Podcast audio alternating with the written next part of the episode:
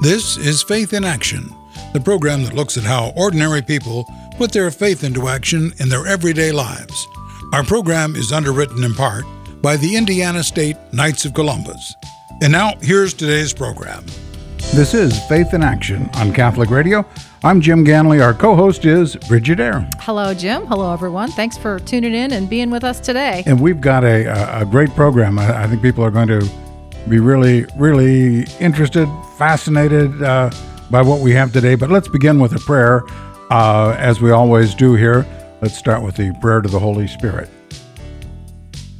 Come, Holy Spirit, fill the hearts of us, your faithful, and kindle in us the fire of your love. Send forth your Spirit, and we shall be created, and you shall renew the face of the earth. Let us pray. O God, who by the light of the Holy Spirit instructs the hearts of the faithful, grant that by that same Holy Spirit we may be truly wise and ever rejoice in his consolations through Christ our Lord. Amen. Well, today, this is definitely one of those Holy Spirit um, programs. Um, we're going to be talking about how a car accident brought about um, a conversion and an encounter with God with our guest today. Um, we're going to be talking with our guest, former airline pilot Ed Josa. Um, he's also author of Mystic Next Door. So, welcome to Faith in Action, Ed. Thank you. It's uh, awesome and uh, honor to be here. Well, I mentioned that you were an airline pilot. Yeah. Um, and you kind of described yourself as an ordinary guy, but you you, you were Catholic, right? Oh yeah, I'm, a cradle Catholic. Yeah. So so give us just give us a quick overview of your life prior to the accident that you were involved in. So I, I grew up in uh, Western Pennsylvania and, and uh, married my high school sweetheart, um, and then we moved out here actually for my first airline job.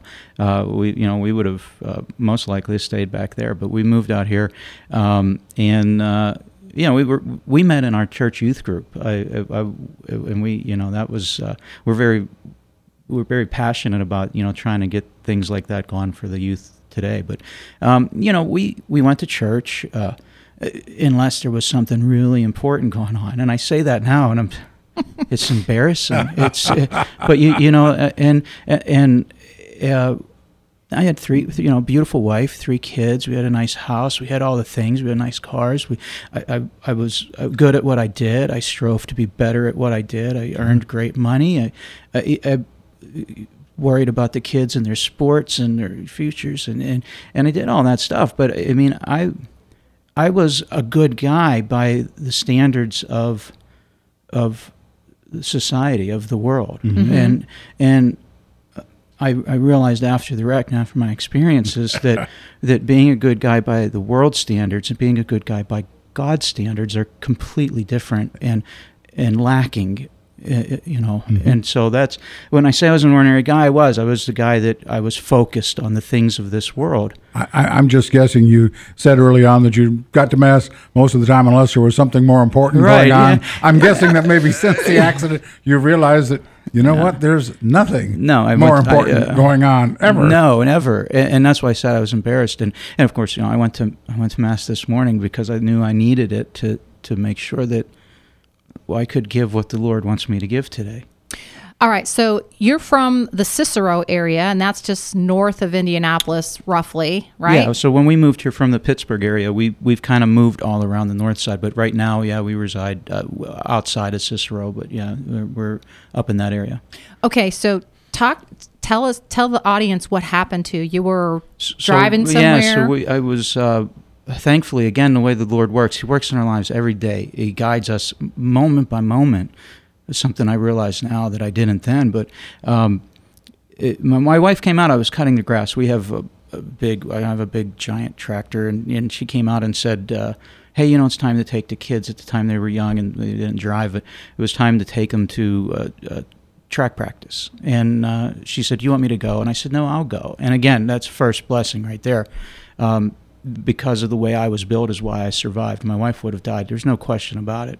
Um, so uh, we left. I, I, picked picked up a, a, neighbor boy and we, we left and we weren't we weren't a quarter mile from the house when we got in a in a head-on collision. And mostly head-on. It was the impact was between the driver's side headlight and my door. So sort of a glancing, quartering hit, which is apparently the worst you can get. So, um, uh, I thankfully the the injuries were relatively minor broken bones a concussion uh, some inner ear damage to the kids to the three kids that were in the car. Uh, thankfully it was uh, confined to me. Uh, and i ended up being trapped in the car uh, for uh, two and a half hours and then another hour in the ambulance before they life flighted me out trying to stabilize me. Um, and in that time nearly nearly every bone. Uh, you know, I, I I tried counting it the other night, thinking about this uh, interview, and I think it was somewhere around uh, 13 bones, 10 vertebrae were, were broken, uh, ligaments, tendons, muscles all through my body collapsed. Both lungs were collapsed, ruptured spleen, uh, abrasions on the rest of my organs. Uh, compound fractures that were sheared off. I, I, mean, it just was a staggering list of things that had happened. And um, it, my doctors have all said, and a lot of my injuries were difficult because they had never seen them on anybody but a cadaver. So they had no idea how to fix some of the things. Um, again, the the the level of uh, my ruptured spleen was a 20 minute survival, and I, I, it took five hours to get me to surgery. So a, a miracle after miracle in that. But we're talking with Ed Josa and we're talking about um, his experience of a car accident and what how that catapulted him to God, and and you've actually talked about this whole um, experience in a book that you wrote, The Mystic Next Door. Um, how'd you come up with the title, and what does it mean exactly? So the, the title was a, a, kind of a collaboration. Uh, I have a, a friend, uh, Ming and Lori Lowe, who were kind of a catalyst for this for various reasons. But Lori had done some writing before, and uh, when I put all of this together, it was in a series of short stories. Um, and she helped me combine them and then polish them up because pilots aren't necessarily the best wordsmiths. So you can uh, fly, but yeah, maybe not over yeah, the keyboard. I, I, I, caveman talk I get a lot. So um, when it was all done, uh, you know, I, I had originally titled it the, the story of my salvation. Um, but uh, they others felt that the mystic next door fit better because I was just the guy next door. I was that regular guy, right? I was living by the world mm-hmm. standards. I wasn't a bad guy. I wasn't killing people. I wasn't mm-hmm. I wasn't stealing. I wasn't doing that. I, by by the world standards, I was a good guy. But then God let me see these visions. He took me to these places um, that we read about in the Bible, in, in Revelation, in we read about with the saints, and, and I got to live that mystical experience. And so the idea behind it is, and, and St. Ignatius of Loyola talks about this uh, quite often in his writing, that we're all capable of mystics. And you know, I thought today at Mass, everybody that attends Mass and believes is a mystic because they're seeing that veil be lifted and heaven comes down and touches that host and that blood and it mm-hmm. becomes body and blood of, of Christ Mm-hmm.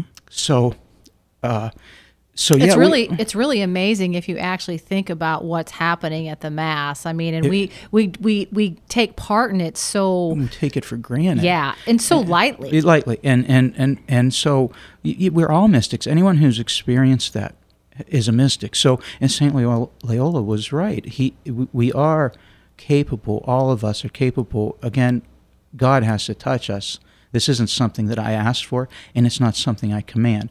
When I have a vision still, it isn't because I ask for it. Mm-hmm. I, honestly, most of them recently have come while I was brushing my teeth.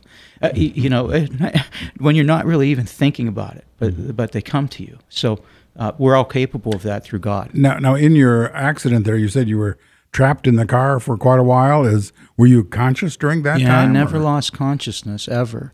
Um, and, and, and immediately, um, and this will come to play as we get into the story, um, I immediately understood that where I was in this world was not real, that this was not real.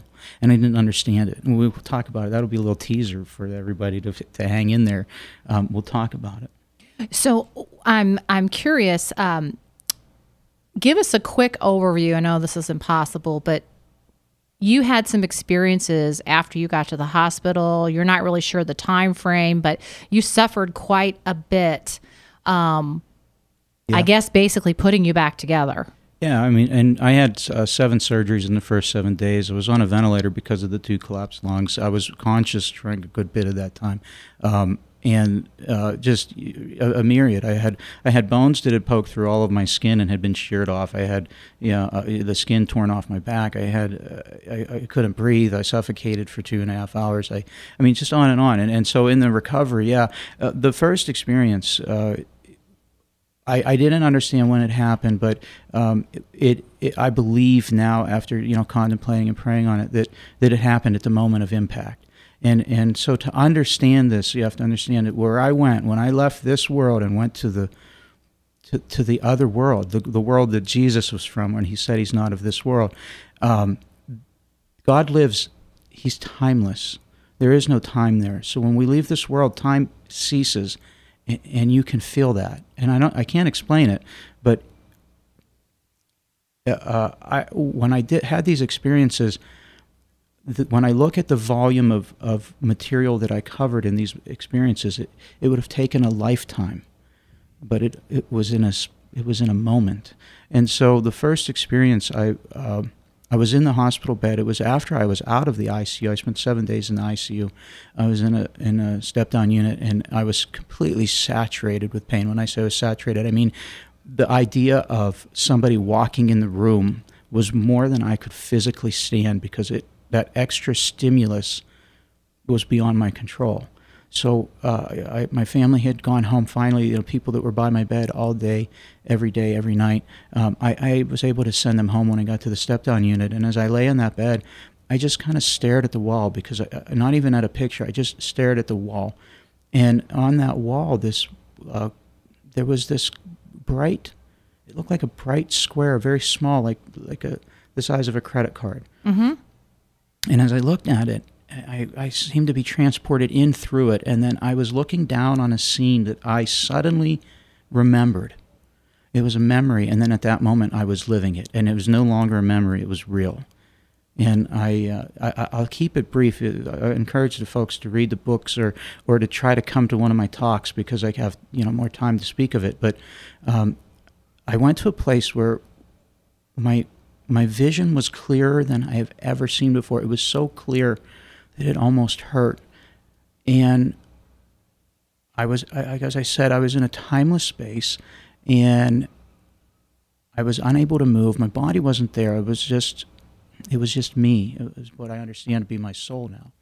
And uh, I understood that God had left me or maybe I had left God would be a better way to say that. But in any case, I realized at that point that God holds all of our souls, because I, I, have to tell you all, I am no different than anybody else. And so when these experiences happened to me, it was made known to me that, that, that I'm not any different and that this is, is true for everyone. God holds all of our souls. I didn't know it. He held it for 46 years. He had held my soul. And in the moment it was gone, and that's all I could feel was the absence of him. And, and it was horrifying. And when I say it was horrifying, everything that happens in this other realm, this other world, there are not human words to describe them. So when I say horrifying, it's the only word that I know. It, it was worse than anything I could imagine. I lost God's touch. And the other thing, I, I, I, knew there was an entity with me, and, and I, I had always heard that, hell was the loss of God. And, and, so I asked, Am I in hell? And, and he flatly said no. And then I said, Well, am I in purgatory? And he, he said no, and he chuckled a little bit. And I never understood it until after I came back and I started studying that. The other thing that I realized is, well, I had the knowledge of the world. I, I had more knowledge than had any, anything that you knew. I, I knew. I, um, I, I, was not able to pray. I, I didn't know prayer existed. And so, in contemplating and praying and reading about the saints and reading through Scripture, I understand now that prayer wells up in our soul from God. Mm. And so, if God is not there, we can't pray. So I asked the, the entity, I, I said, Well, I, I, I knew that I was going to be there forever. I knew that. And I had a crushing weight. While I didn't see all of my sins like other people, they saw all of their sins. I felt the weight of every sin that I had ever had. And it was a horrible burden. It was the regret and the remorse and the of knowing that you made the mistakes and this is it. You can't change it. You're there. This is forever. And the, the entity, uh, I asked him, I, I said, I didn't want to be there. I said, how, how, can, you know, how do I get out? And he said that, that it's up to me. And I said, what do I do to get out? And he said, that's up to you, you know. And, and um, he was gone. And, and, then I realized that, that uh, yeah, this is it. This is my lot. This is what I chose. I knew that. I knew I chose it, and and uh, I I looked up at the ceiling, and the, and the ceiling was just a just. Uh, uh, you can read the book to describe it, but it, it, was horrifying to look at, and, and I couldn't take my gaze off of it. And then uh, I could feel in my soul a burning, like a laser burning deep, and and it felt a million miles deep. My soul felt so deep, and this burning was painful, and it oh, it just it was horrifying, and it was forever. And so I was I had all this knowledge and I knew I could get out. So I started thinking about I was doing math problems like the on the chalkboard, you know, uh, like on the movies. I was doing those in my head. I was reciting poetry. I did all of all of Shakespeare. I did all of it. I I can't even tell you that I read more than one in high school. Uh, I did every amount of logic problems that I don't understand. I did I exhausted the knowledge of the world. So imagine how long that was. But it was it was a moment. It was I can't even explain it. But at some point I gave up and I resigned myself that this is where I belong because of the choices I made in life. And and this is where I would be forever and and and and I accepted that lot. And at that moment, that horror of the ceiling, it started to light and it started to fade. And I thought, oh my gosh, you're doing it. it, it it's going away. I said, keep, keep it up. And then I realized I'm not doing anything. I can't do anything to get out. And then it vanished. Everything crumbled around, and I was laying in this most lush green field, a greener than I've ever seen, looking into a sky that was bluer than than any sky I've seen, and it was peaceful and that entity was back. Although I never saw him, I knew he was back, and I and and I said, "Am I out?" And he said, "You're out." And I and I said, "Is this real?" And he said, "This is real." And at that moment, I I kind of came back through that tunnel that I went through, and I was in my hospital bed, and I looked at the clock, and uh, mm. if a second moved, I don't know that it did. All of that happened. I spent an eternity in a place of horror. Mm-hmm. We need to take a break. There is more to the story, so uh, stay tuned for more uh, Faith in Action. You're listening to Catholic Radio Indy, converting the culture to Christ through radio, featuring 100% Catholic programming 24 7. Do your friends a favor. Tell them about Catholic Radio Indy. You know us as Catholic Radio Indy, but we're so much more than just radio. We're a voice for the church that's seldom heard in our chaotic world. We're confirmation for the strong of faith and encouragement and answers for those in doubt. We're there to rejoice with your triumphs and to be a voice of consolation through the dark times. We're a voice for vocations and proudly pro life. We are Catholic Radio Indy and CatholicRadioIndy.org. Ever since we've been on the air at Catholic Radio, we've always wanted to have billboards, but they just don't fit in our budget. And since you'll probably never see a real billboard for us, I'm going to ask you to do something to imagine one. In your mind, picture a large, empty billboard. Yeah, that's it. Now pick a background color, any color at all. Okay, then across the top of your billboard, put just two words Catholic Radio. Make them really big. Then below that, in even bigger letters, put 89.1 and 90.9 FM. Wow, that's a great billboard. Now, if this billboard were real, all of your friends and neighbors could see it, and they'd know all about Catholic radio. But since it's only an imaginary billboard, we're going to have to depend on you to tell your friends about Catholic radio. Remember, Catholic Radio 89.1 and 90.9 FM. Oh, and by the way, nice choice on that background color. It really looks good. You're on a journey, in a race, in the company of others. Imperfection makes you human. Forgiveness offers life, and opportunity brings hope. Good news and great company. Catholic Radio Indy. Welcome back to Faith in Action. I'm Brigid Eyre. Jim Ganley and I are in the studio, and we're talking with our guest, Ed Josa. He is uh, author of The Mystic Next Door, and he's talking about his experience after a car accident, um, what he suffered, and how he encountered God. Uh, I want to ask you. You know, people usually think of mystics as something, um, situations that happened years ago or in faraway places, etc. This is yeah, and this happened in what 2017 was your Yeah. car accident. Yeah, it happened in, in Indiana, in a hospital, and, and you know, on the road, on a, in a car wreck. You know, So, what do you think God is trying to communicate to you, and what does He want you to communicate to others through this experience that you went through? Right. So as awful as that experience was that I just told you about, uh, um, it was just a preparation, I believe, uh, a, a cleansing of my soul. Because the next night, I would have an experience where uh, I, I, I was able to, I, I was, I closed my eyes to sleep, and I, I, I was peering into the into the pit of hell, and, and it was horrifying in a whole different sense. And I opened them, and I, I started thinking I had brain damage, and um, again I closed my eyes, and I, I'm peering into hell. And so I, I pray to I pray to Jesus. I ask Him to send the Holy Spirit to take those visions away, but I was afraid to close my eyes. Uh, I didn't have faith. Um, so I prayed to him about his passion, and I, I understood for the first time in my life. Uh, my hands and feet had been pierced. My my t- skin was torn off my back. I suffocated for two and a half hours. Now again, I was just a. It was just a taste, just a taste of what he experienced for us.